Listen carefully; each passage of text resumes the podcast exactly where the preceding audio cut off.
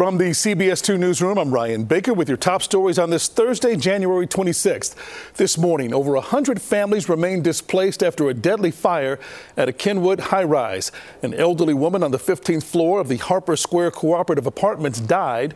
Nine others, including a firefighter, were rushed to the hospital.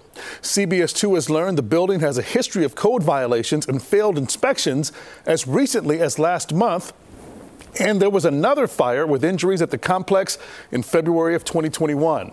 The building did not have a completed sprinkler system since the structure was built before 1975. It wasn't required. This morning, the Chicago Fire Department is warning about checking your carbon monoxide detectors after five people had to go to the hospital.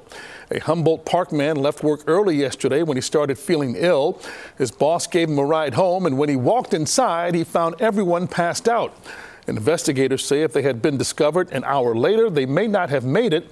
The gas leak is blamed on a faulty furnace. At a court hearing today, it's possible the father of the suspected Highland Park parade shooter will enter a plea to felony charges.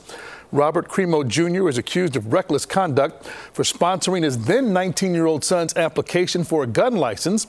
Prosecutors say Crimo Jr. knew about his son's past behavior, including an attempted suicide by machete in 2019 before signing the paperwork.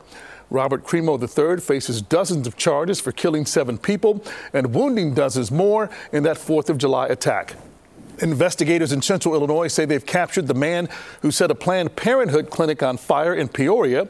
32 year old Tyler Massengill was in court yesterday. He's charged with malicious use of fire and an explosive to damage property. Planned Parenthood says the fire caused about $150,000 worth of damage.